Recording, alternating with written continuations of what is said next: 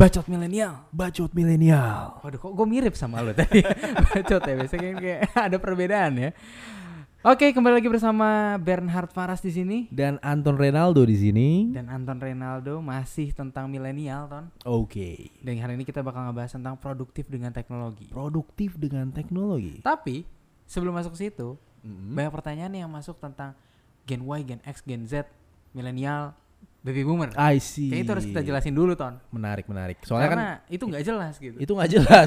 Iya, cuma milenial doang yang dibahas. Milenial doang yang dibahas. Jadi gimana nih? Lu ada data atau penjabaran gak sih? Iya, jadi data dari McKinsey itu bilang kalau ada yang namanya baby boomer. Baby boomer. Ini generasi yang lahir di tahun 40 sampai 59. I see. Tapi kita nggak bakal bahas ini terlalu banyak ya, guys. Jadi cuma sedikit aja. Baby boomer itu adalah generasi yang lahir setelah perang gitu. Setelah perang. Iya kan, jadi musuh-musuh baru uh, keluar gitu kan. Ada terminologi Yap. banyak anak banyak rezeki. Banyak gitu. anak, banyak rezeki. Iya, kalau anaknya sukses. kalau anaknya atau Tapi mungkin, mungkin kalau bertani bisa dibagi-bagi ya. petani atau punya pabrik sendiri, Iya. ya kan? Bisa. Iya benar benar benar. Jadi bisa banyak rezeki sih. Banyak rezeki lah. Tapi rumah sumpek juga sih kalau semua. eh banyak rezeki cuy. Contohnya ini Halilintar, Gen Halilintar. Oke. Banyak anak banyak rezeki. Iya, jadi Asyap. Waduh. Itu kata kunci yang gue hindari. Lanjut. Nah, setelah baby boomer itu di tahun 60 itu dimulai dengan Gen X. Gen X. Gen X ini generasi bokap nyokap. Bokap. nyokap lu segini nggak umurnya? eh, Iya, lahir bokap- di 60 sampai Bokap gua 79 ya. umur 6 lahir di 66, nyokap 66. gua 69. Lu apa lagi aduh gua malu kalau ngata. Lu enggak usah apa sih lu gimana? Nyokap, nyokap 69 sih. Oh, tar, tar, dia kalau nggak salah beda 6 tahun. Oke, 63 bokap Oh, gua. bokap 63. Tahu Pak, apa ya? Ntar bokap lu denger ini kan, Iya. Bern, uang Bern. jajan kamu kayaknya enggak Emang udah nggak dikasih oh, udah jajan, dikasih. jadi nggak apa-apa juga. Oke, jadi kalau Gen X ini generasi orang tua kita gitu. Nah, Oke. cuman ada yang spesial. nih. Apa tuh yang spesial? Gen X, eh Gen Y, Gen Y, Gen Y. Ah. Jadi Gen Y ini atau Gen Y bahasa Indonesianya. Jadi disebut juga milenial, Ton. Iya, disebut milenial. Siap. disebut juga milenial dan setelahnya ada Gen Z yaitu Ya. generasi adik kita lah Adik kalau bisa kita. dibilang yang dimulai setelah generasi Y ini Ya. yang selanjutnya belum ada nah tapi ton Heeh. kenapa Gen Y ini spesial banget ya sampai ada nama milenial sedangkan yang lain XX aja gitu ZZ aja gitu Ada alasannya pasti, Bern. Hmm. Dan gue tahu kenapa. Wih. Nah biasanya dia tahu nih gini, gini. Jadi gini sebenarnya. Jadi kan memang kalau secara logik abis X pasti Y, Iya. abis Y pasti Z. Iya. Tapi kenapa si Y ini ada sebutan milenial kan? itu pentingnya pendidikan nah, itu penting Iya, pendidikan. kalau X terjadi Z itu berarti ada yang Aljabarnya kurang aljabar kurang kurang dalam. lanjut Nah, jadi sebenarnya terminologi milenial ini udah banyak sih dari tahun 89. dari tahun 89 Itu yang awal itu si James Atlas tuh. oke Dia nulis di artikelnya New York Times. Terus ada juga di buku Generations: The History of America's Future karyanya Neil Ho dan William Strauss. Mereka menyebutkan eh, terminologi milenial di karya mereka karena itu identik dengan kemajuan teknologi, perubahan zaman, era 2000-an, transisi. Jadi memang di tahun-tahun itu generasi Y ini atau generasi milenial ini lagi hot-hot banget nih. Maksudnya lagi masa pendewasaan, masa penggunaan segala macam di mana teknologi lagi berkembang. Oke, makanya ada kata-kata milenial nih. Mana milenial? Muncul kata ini. Tapi sebenarnya munculnya dari mana sih, Ton? Kok jadi milenial nih? Kata-kata ini tuh dari mana? Gen Y kok milenial? Ya sebenarnya dari arti kata milenium itu sendiri. Milenium ya. Dan Iya. milenium itu 2000-an ya. 2000-an. Identiknya dengan identik 2000-an. ya. Oke, Oke, lanjut. lanjut. Nah, milenial itu ada kita tuh punya kualitas gitu. Kualitas. Yang berbeda dengan generasi-generasi yang lain. Kualitas yang berbeda gimana? kualitas yang tuh? berbeda. Jadi kalau riset menurut UBS di tahun 2017 tahun Heeh. milenial tuh punya tiga kualitas. Tiga ini lu pasti kualitas tahu nih, utama. kualitasnya apa ya sih? Tahu gua. Apa tuh? Jadi ada tiga nih. Yang pertama itu adalah convenience. Convenience, convenience atau kenyamanan. kenyamanan, kemudahan. Kemudahan. Kita masuk ke yang nyaman dan Iya. mudah gitu. Apalagi Ki- kalau mudah dan nyaman. Mudah dan nyaman. Tapi kalau udah nyaman terus tiba-tiba hilang, Nah, nah baper deh. baper. Ini ngomongin apa sih? Ini tetap ngomongin milenial. Oh. Balik lagi. Jadi makanya sekarang kan ada yang namanya convenience store. Convenience Karena milenial ini memang suka yang mudah dan setelah didapatkan atau diakses itu nyaman dipakainya Nyaman. gitu loh. Selain itu ada ini juga bro, Apa? transportasi. transportasi. Sekarang lu nggak perlu lagi punya mobil untuk bisa naik mobil. betul. Lu nggak perlu lagi punya motor buat bisa naik motor. Betul. Bahkan nggak bisa dibedain mana orang yang beneran itu mobilnya dia atau nyewa. Bener kan? nggak ada yang tahu. Sekarang lu bisa mesen, bisa naik mobil dengan nyaman hanya Betul. dengan satu titik atau satu tombol menggunakan aplikasi. Benar, Nah, benar, benar. Next juga kalau kalau kalau kita mau pesan makanannya sekarang udah gampang banget ya. Iya, Udah convenient banget. convenient banget.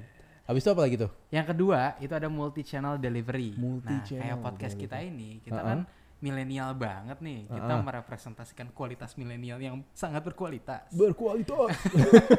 Jadi kita memang tidak mau podcast ini hanya ada di satu channel, makanya Hmm. kita pakai beberapa channel kayak di Spotify ada, di Anchor ada, dan doain aja bentar lagi Masuk iTunes, mudah-mudahan iTunes amin. gitu kan. Karena ya. iTunes masih belum bisa menerima konten yang bagus seperti kita tuh. Udah ditolak dua kali dan gue nggak tahu kenapa tuh. Anjay.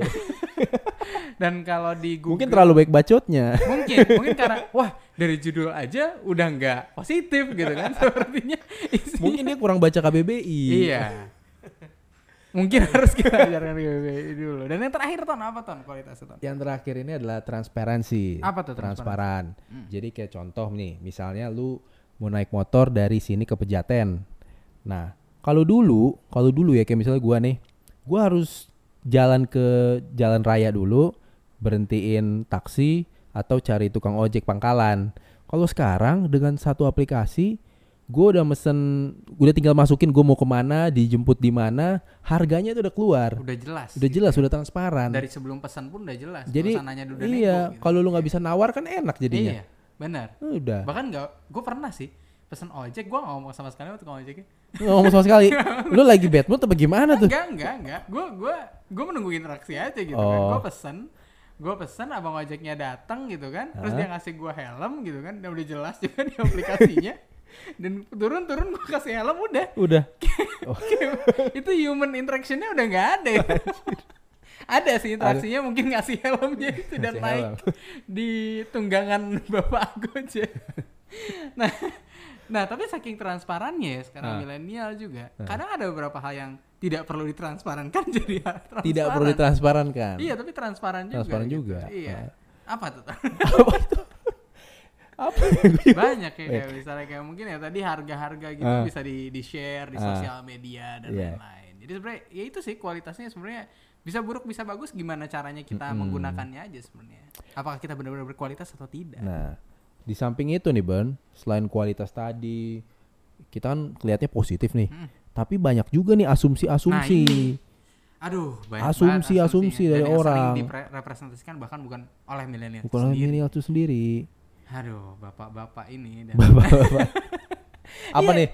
Dia, Gimana? dia sering banget eh, salah satu asumsinya nih sama kan dari Ah. UBS juga. Ah, Katanya milenial tuh obses banget sama teknologi gitu. Oke. Itu apa ya kalau bisa dibilang milenial itu menurut Deloitte juga Mm-mm. tahun 2015 risetnya 9 dari 10 milenial di 15 menit pertama setelah bangun tidur udah pasti pakai teknologi. Pakai teknologi. Iya, nah, lu gimana lu? Lu kalau bangun tidur langsung Kalau ini gue jujur gue setuju sih. Setuju? Karena biasanya kan baru abis mimpi gitu. Mimpinya entah baik atau buruk gitu mimpinya. Jeder gitu. Kenapa gue mana gitu Ya. kan.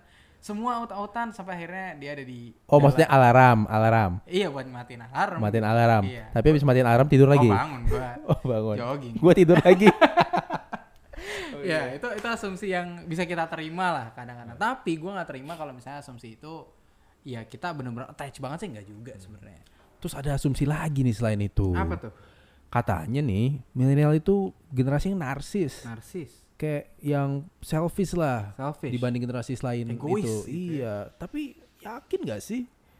Kalau gue sih mikir generasi yang lain juga ada yang selfish, Sama. generasi lain juga ada yang narsis gitu. Iya. Bahkan sekarang sejak ibu-ibu mengenal WhatsApp dan arisan gitu kan. WhatsApp mereka dan arisan. Iya, itu kombinasi yang sangat tepat itu.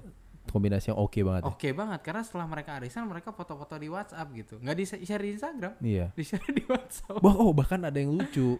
Bah, kayak misalnya nih ada di deket komplek rumah gua, ada yang baru pulang kantor nih. Hmm. Nah, dia nganterin cewek gitu. Hmm. Nah, terus ada tetangga yang kayak julid deh. Oke. Jadi di foto eh, suami dari tetangganya ini Hah? lagi sama cewek lain. Waduh. Padahal itu orang kantor, orang kantor juga cuma dianterin pulang. Tapi begitu diupload ke WhatsApp, WhatsApp ibu-ibu, langsung Jadi rame. jadi kan? rame. Pasti. Ngeri banget cuy. Aduh, tapi Jadi bener nggak sih asumsi-asumsi ini Nah. masalahnya? kalau menurut gua sih eh bukan menurut gua sih. Kalau menurut UBS sih enggak. Oke. Ada fakta-fakta dari dia, dari UBS.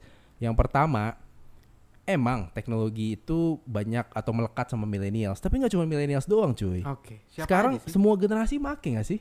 Ya, semua generasi gitu. Semua Bokap generasi. gua Bokap make. make. Bos gua make. Nyokap lu make. Nyokap gua make. Ade lu make. banget. Adek gua make banget. Kakek lu, nenek lu Kakek gua nenek gua untuk untuk video call aja sih. Video- nah, Tapi kan- sekarang udah mulai pakai chat juga. udah make kan? Iya, berarti nggak cuma kita Nggak doang. cuma kita doang. Walaupun memang kita bisa dibilang native ya. Native. Karena kita di masa transisi, Bro. Nah, Konvensional pernah gitu kan main layangan, main gundu. Main gundu pernah, Pernah, terus tiba-tiba gundunya jadi di swipe Di swipe sekarang, Udah kan? disentil lagi, sekarang di bisa swipe left, swipe Iya, right juga kan. swipe. Terus lanjut Ton, fakta selanjutnya apa Ton? Fakta selanjutnya adalah yang dibilang tadi millennials itu egois atau Selfish. selfish, itu kayaknya nggak benar. Oke, Karena bahkan disebutnya itu kita lebih socially aware. oke. Buktinya gimana kita bisa socially aware coba? Gimana buktinya? Contohnya nih, sekarang kan ada aplikasi atau platform untuk crowdfunding ya. Betul, ngumpulin uang, Ngumpulin uang untuk uh, isu-isu yang uh, atau orang-orang yang membutuhkan. membutuhkan. Gua paling suka nih kayak misalnya ada isu infrastruktur. Ya. Misalnya ada jembatan atau ada uh, infrastruktur yang kurang di suatu daerah Ya. yang menyebabkan anak-anak sekolah harus nyebrang sungai, Betul. melawan bahaya. Iya. Nah, dengan adanya informasi atau ke- kita tahu kayak gitu, kita kan bisa milih. lebih nyumbang kan. Gitu, iya. jadi simple karena lebih tinggal simpel. tap-tap aja. Ah, benar. Betul betul betul. Jadi sebenarnya milenial tuh belum tentu narsis juga. Iya. Karena yang narsis itu bukan dikategorisasikan karena generasinya, tapi eh, karena apakah dia benar-benar dari dirinya aja gitu. Mm-mm. Milenial tuh ya sama sama kayak kita aja sebenarnya. Oke. Jadi dari fakta-fakta yang ada tuh, menurut lu ya, implikasinya teknologi ini apa sih? Teknologi itu menurut gue bisa jadi baik kalau kita bisa jadi produktif. Dan Produktif. teknologi- Kata iya. kuncinya produktif ya? kata kuncinya produktif karena kan judul kita hari ini produktif dengan teknologi gitu kan nah sedangkan kalau misalnya kita nggak baik menggunakannya ya bisa jadi nggak produktif Oke. gitu nah lanjut nih ton Oke, jadi kalau untuk teknologinya sendiri itu sekarang milenial tuh lekat banget sama yang namanya digital channel Digital channels. karena kita kehidupan sehari harinya pengen produktif ya pasti paling mudah digunakan teknologi ini Ya, banget. Gitu. Nah itu dengan cara digital channel ini kita bisa shopping, kita bisa booking hotel, kita bisa pesan taksi, kita bisa bikin konten. Bikin konten. gitu kan. ya. Dan yang paling bagus kenapa kita bikin konten gitu kan? Karena kita nggak mau jadi konsumen doang. Bener. Kita jadi produsen di sini. Gitu. Dan yang bisa gua highlight ini kayak digital channels ini penting banget nih. Hmm. Kalau dulu nih ya, Hmm. kita kan konsumsi channel itu atau konsumsi konten itu cuma lewat radio, Hmm. lewat TV. Ya, Dan itu jadwalnya harus ngikutin mereka. iya betul. Misalnya kita suka nonton yang film jam 8, Ya harus jam 8. harus kita jam 8 kita Iya. nonton kan. Tapi sekarang udah ada podcast, udah ada YouTube, udah ada Netflix. Hmm. Kita kan bisa milih. Bisa milih. Bisa ini milih. on demand banget. Heeh. Transisinya itu dari yang dulu dipilihin di TV, terus ke TV kabel karena jadi lebih banyak pilihan. Terus sekarang udah ada Netflix dan kawan-kawan. Jadi kita on demand banget. Nah, kita bisa milih apa yang kita mau mungkin itu perbedaannya Itu perbedaannya. walaupun udah ada Netflix tapi generasi nyokap gue tuh masih suka loh nonton tuh yang dipilihin aja padahal gue udah bilang mam bisa loh pakai Netflix gitu iya. di di menonton kapan aja enggak nak mama pengen nungguin itu bersambung gitu Iya, makanya. itu kayak tersanjung dulu sampai tersanjung. 17 Putri gitu. yang tertukar ya. iya Tukang bubur naik haji. tukang bubur naik aja jadi kita tuh on demand banget ton. Bahkan nih nggak cuman masalah channel ton.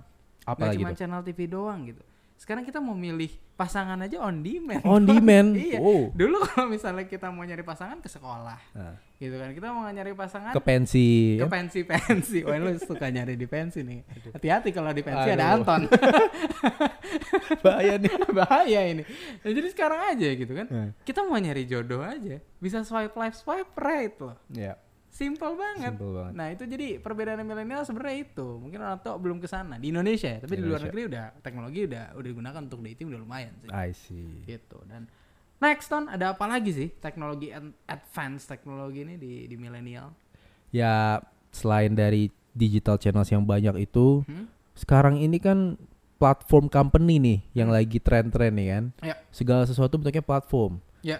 Kayak misalnya em, perusahaan travel yang paling gede itu bukan yang punya hotel, Betul, Traveloka misalnya. betul, Perusahaan yang transport yang paling gede itu bukan yang punya armada. betul.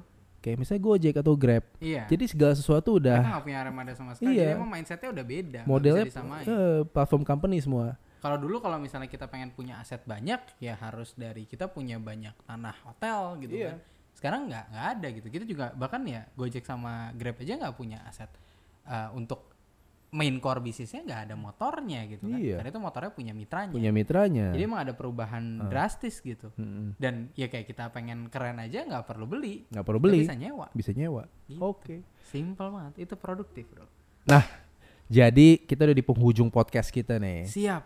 Kalau menurut lu nih, Bern, apa sih em, kesimpulan dari pembahasan atau bacot kita kali ini? bacot kita kali ini adalah kesimpulannya kita tuh sebenarnya masih ada tradisionalnya juga kita ada digitalnya juga. Nggak nggak selalu milenial tuh wah teknologi banget atau gimana. Tapi memang kita yang salah satu adopsinya paling tinggi. Karena Oke. kita phase pertama. Tapi kalau menurut gua adik gua bahkan lebih teknologi dibanding gua gitu.